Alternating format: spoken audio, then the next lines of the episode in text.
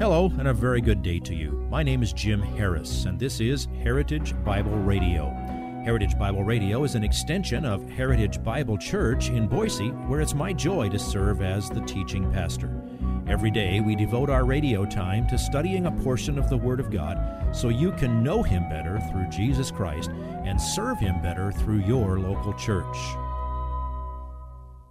This week on Heritage Bible Radio, we continue in the book of Matthew's account of the Sermon on the Mount. The so called Golden Rule is the centerpiece of our passage today. There were many such sayings before this one by Jesus. The difference between these versions of the Golden Rule and what Jesus said in Matthew 7:12 is one or both of two aspects. The first aspect is that most other versions are stated negatively rather than positively, as if the primary emphasis is on avoiding certain things. Secondly, the other versions tend to be oriented primarily toward doing what is best for your own self interest. Please listen to Pastor Jim as we uncover today's slice of the message entitled The Golden Rule. Now, this kind of persevering prayer, uh, accompanied by the visible activity of faith, whereby you seek and you, and you keep knocking, that is two things at once. On the one hand, that is a distinguishing mark of a citizen of the kingdom of heaven. They are the ones who come to the Father and keep asking. And at the same time, this is also a great privilege of a citizen of the kingdom of heaven. You can talk to God, and you do talk to God. That's one of the ways that you can see signs of a spiritual pulse. There really is life there. Now, there's one more matter of interpretation here that needs to be pointed out. It's one of those things that is very clear in Greek and it does not translate into most other languages, certainly not into English without some circumlocution. All three of these commands are present tense. And in Greek, that doesn't just mean what's happening now, it, it has the connotation of continuous activity and or repeated activity. God actually wants to hear from you. How often? Every time you have anything to ask. He wants you to seek what you need. How often? Every single day. He wants you to knock until you have the thing that you need every day. He wants you to ask Him. He delights to give to you. He loves to lead you to the answers. He loves opening the door that you cannot open for yourself. Now, we got to put some guardrails on this. A couple of points, you might call them of caution. Um, these two wonderful verses, Matthew 7, 7 and 8, ask, seek, knock, they're not a blank check for anyone to get anything that they want by praying.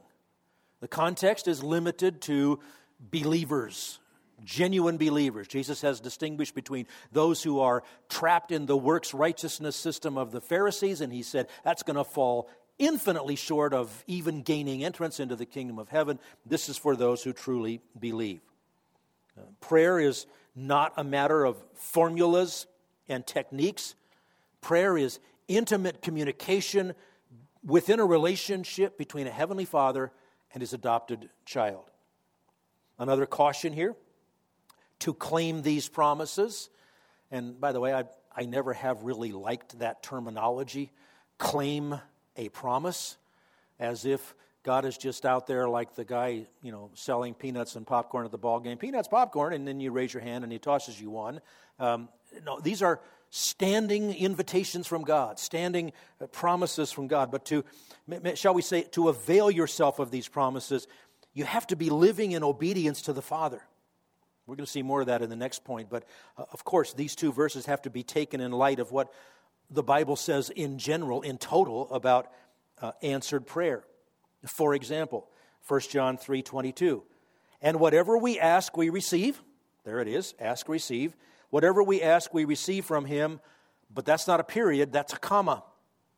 Whatever we ask, we receive from him because we keep his commandments and do the things that are pleasing in his sight. Don't be asking God for things if you're not willing to do something about it.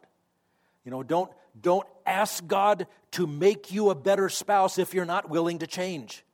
God will not make you a better spouse by changing the other person. He's going to work in, in you, and it might be hard work. Another guardrail uh, the motive has to be right. God does not obligate himself to answer selfish requests, carnal requests from his children. As James put it, and I think I pointed this out to you back in chapter 6 as well. James 4 3, you ask and do not receive. Uh oh, something can short circuit the connection between that command and that promise. Ask and receive. What can be the short circuit? You ask and do not receive because you ask with wrong motives, so that you may spend it on your pleasures. God, I want what I want because I want it, because I really, really want it, because I like it, because I think I'd be better off with it. No, God, I want what you want because I know that you know best. That's when He answers. Another guardrail, you have to be submissive to His will. We have to subordinate all our requests to what we know that the Father knows is best. The end of James uh, chapter 4. You know, we're going we're gonna go here and do such and such and spend a year in that city and, and, and, and make a profit. And he says, You don't know if you're going to be alive. But say, If the Lord wills, we will also do this or that. Now, this leads to the positive side of Jesus explaining why we can and should ask and seek and knock with patience and diligence and, and perseverance. So, point number one ask, seek, knock, verses 7 and 8. Point number two why you can ask. Very simple illustration, verses 9, 10, and 11. Or what man is there among you who, when his son asks for a loaf, will give him a stone? Or if he asks for a fish, he will not give him a snake, will he? If you, then, being evil, know how to give good gifts to your children, how much more will your Father who is in heaven give what is good to those who ask him? It's not hard to interpret. The message is pretty clear. Your heavenly Father, who is the source of all goodness, he will give good things to his children who address him with humble petitions. Now, again, a couple of observations there. Notice, God will never deceive his children.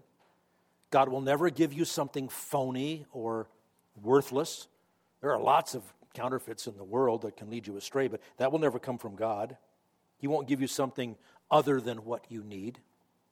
And God never disappoints his children. His gifts are always good.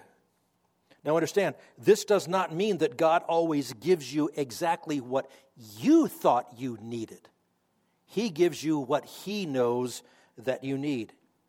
He'll never give you anything that is bad for you. And when He doesn't give you just what you ask, it's because He knows that that other thing is better. And sometimes it might sting to realize how far off base you were in asking for that thing because you just didn't see the big picture, the eternal picture that He knows. What earthly parent is foolish enough to give children everything they ask for? That's a, that's a disaster to do that. So, would we expect a perfect, infinite, all knowing, all loving Father to give us everything we ask for? Of course not. That's not hard at all. Now, the punchline ask, seek, knock. Why you can ask? Because your Heavenly Father is good and He has your best interest in mind. Now, thirdly, the conclusion, the golden rule. Verses 7 through 11 form a perfect bridge between those rather stern commands of verses 1 through 6 and this beautiful, positive command that we have to obey now We've come to call it the golden rule. It's verse 12 of Matthew chapter 7. In everything, stop there. The Greek means everything. All right? There is no relationship with another person in which this doesn't apply. Okay? That's pretty easy. In everything, therefore, oh my goodness, there's a therefore. You're not understanding the golden rule if you're extracting it from any sort of connection to anything else. In everything, therefore, treat people the same way you want them to treat you, for this is the law and the prophets. Now, in the way that I was taught the golden rule as a child, I, I recognized right away it, it's a good thing. It's a good idea to live that way. But the point was that if I lived that way, it would be better for me. People would treat me better. Now, that's true in general, but only in general. Understand in chapter 7, Jesus is not unsaying what he said in chapter 5. If, if you, if, blessed are you when people um, persecute you and say all manner of evil against you falsely on account of me. He has promised that there will be persecution for living the right way. And now he has the audacity to say living the right way is to treat other people the way you want them to treat you. You won't always be getting exactly what you want from that other person. You won't always be treated well in that way. You will be mocked, you will be persecuted. That doesn't mean that it isn't the best way to live. You understand that? Not everyone will treat you well, no matter how well you treat them. But if you treat others kindly, if that is the pattern of your life, if you treat other people the way you would like them to treat you, you're going to have more friends than if you didn't. You're going to have a happier life than if you go around abusing people and treating them badly. God built that in to the world of mankind. He's the one who designed the principle you reap what you sow.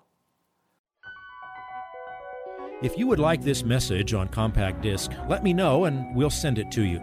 You'll receive the entire message, not just the portion on today's program. You can order by phone at 353 4036 or by writing to us at 7071 West Emerald, Boise, Idaho 83704, or on the internet at hbc boise.org. Heritage Bible Radio needs your prayers and your financial support. Once again, you can reach us online at hbc boise.org or by telephone at 353 4036 or by writing to us at 7071 West Emerald, Boise, Idaho 83704. And if you need a church home here in the Treasure Valley, I hope you'll visit us any Sunday at 7071 West Emerald. For Heritage Bible Radio, I'm Jim Harris. See you next time. Bye bye.